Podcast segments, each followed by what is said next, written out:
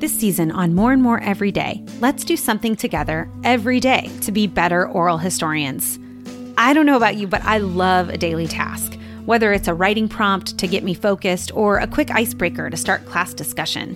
I love short, easy challenges. That's why this season's 10 minute or so episodes will feature experts, like minded colleagues, resources, and things I'm learning along the way. But each episode will also end with a prompt, something you and I can do that day to improve our skills as oral historians. I'm your host, Summer Cherland. Let's do this. What is transcription? Simply put, it's a precise record of the spoken word. When it comes to oral history, though, it's a document created and agreed upon by all parties narrator, interviewer, archivist, and transcriber of what was said and how it was said in an interview. In general, a transcript of an oral history is made available to the public for research purposes, while the audio or video file may have more restrictions placed on it. I've already told you that my first foray into transcribing occurred when I was about eight years old and obsessed with Neil Diamond. Funny enough, though, I transcribed a lot of songs. Of course, I just thought I was learning the words. You could really catch me on any summertime afternoon in my little room with my little tape player, hitting pause and play every few seconds and scribbling down the words in my wide ruled notebook. I loved oldies mostly, but I'm pretty sure I transcribed my fair share of Tiffany, Debbie Gibson, and Def Leppard as well. So, when I was in the early stages of learning how to do oral history, and one assignment was to, quote, transcribe a part of an interview, something about it felt familiar. I pulled up the audio file, secured my headphones to my ears, and I got to work. I'm pretty quick when it comes to typing and apparently a lifelong transcriber. So, how long do you think it took me to transcribe about 15 minutes of audio? Go ahead, take a guess. Honestly, I have no idea how long it took me, but I would bet it took me about an hour to transcribe those 15 minutes. Transcription is no joke.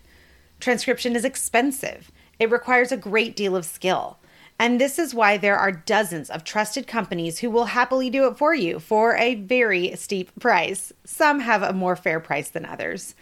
But you can do it in house too. This may be your only option if you're a student or an independent researcher, or you haven't yet made arrangements to archive your oral histories. So, if it's that time consuming, if it's so expensive, why do it?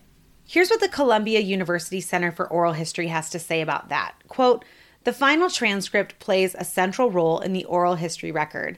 The recording of an interview preserves details from the moment in time when the interview took place and the oral and visual information embodied in the spoken word that transcripts cannot capture. The relationship between the recording and the transcript gives readers access to myriad facets of meaning. However, the process of transcription and review produces a record that has been fully considered and passed forward to future generations with intention. Most importantly, the narrator has approved both the style and content of the transcription as a basis for public use. For this reason, the Columbia University Center for Oral History encourages readers like us to draw citations and text quotes from the oral history transcript instead of the recording. So while your recording may be the primary source, it's still up to interpretation. And when you create a transcript of the interview in collaboration with your narrator, you both approve this content for public use. It's just one more feature of that shared authority. These next couple of episodes will make heavy use of Nancy MacKay's curating oral histories from interview to archive. And if this is the part of the oral history process that interests you the most, or if you're going to be spending the most amount of time on the parts after the interview, I really encourage you to take a look at her book.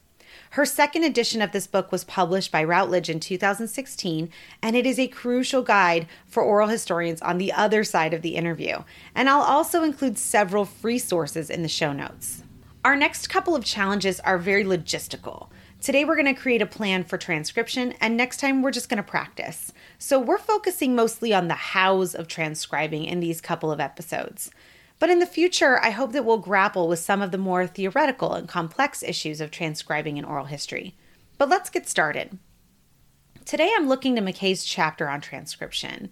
In her chapter, she writes that a transcript should meet the following criteria word for word account of the recording, it should contain and preserve full interview content, It can be quoted in full or in part when it comes to future use, and she says that it's the best choice for, quote, preservation and access, but it is also the most expensive to create. You can do it though. And if you're a student or a researcher, it's actually a really great way to learn more about your narrator. It may behoove you to do your own transcribing because through this process, you relive the interview, you revisit key moments, and you recognize quotes or content that will be valuable to your theses, chapters, or arguments. And if you're asking me, and I think you are because you're listening to this podcast, I think you need the following in order to get started for a transcript. You need a clean, clear recording of the interview, and I suggest audio only for this. You don't need to watch, you need to hear. Of course, some experts suggest that you make a copy when you're working for the transcription so that you don't run the risk of messing with the file. Headphones. You need headphones to listen, but a silent room with no distractions will suffice. But I really, really encourage you to use headphones. You need a computer with a clean keyboard, no sticky keys, because you're going to be typing as quickly as possible and you don't want your keys to stick. Some sort of method that works for you for pausing and starting the recording. You're going to be pausing sometimes every 15 seconds to write or type what it is that your narrator is saying. And as MacKay insists in her chapter, you're going to need, quote, precise instructions in order to do a good job. Well, what does she mean by precise instructions? I don't think she's talking about you need just directions on how to type or how to listen or how to pause. No, she wants you to set some guidelines before you begin. How do you plan to handle things like ums or coughs? We're human beings. People don't talk in sound bites. We speak in phrases and meandering sentences. We get our facts and our dates wrong. We have long pauses and awkward silences. We interrupt each other. How do you plan to navigate this in the transcript? MacKay is also talking about formatting. You're creating an academic document after all. Are you using some sort of variation of MLA or APA or another formatting style? Baylor University's Oral History Research Center suggests the Chicago Manual of Style. But how will you identify who is speaking and when? Are you going to use names or initials or first name or last name? And what about timestamps? Are timestamps necessary throughout your transcript? Again, I really encourage you to pick up the MacKay book or take a look at some of the sources in our show notes for ideas. For example, the Southern Oral History program at UNC Chapel Hill has a specific breakdown for margin size, capitalization, punctuation spacing, etc. Maybe you'll like their approach. So, this is today's challenge. Create a plan for formatting and working through your transcript. This is essentially important if you plan to do multiple interviews. How do you save your files or format your transcripts so that you can easily find and compare content? Creating this plan will make your life easier. So, if you're working with an archive or a community organization, collaborate with others to develop this plan before you begin.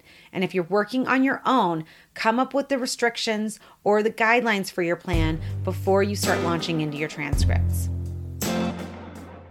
We want to hear from you. Tell us how you did today at SMCC History. Use the hashtag more and more every day on Instagram and Twitter. Our email is historysouthmountain at gmail.com, and I hope you follow us, write a review, or suggest us to a colleague. More and More Every Day is brought to you by the South Phoenix Oral History Project at South Mountain Community College in partnership with the Southwest Oral History Association. Music by Noah Gattel.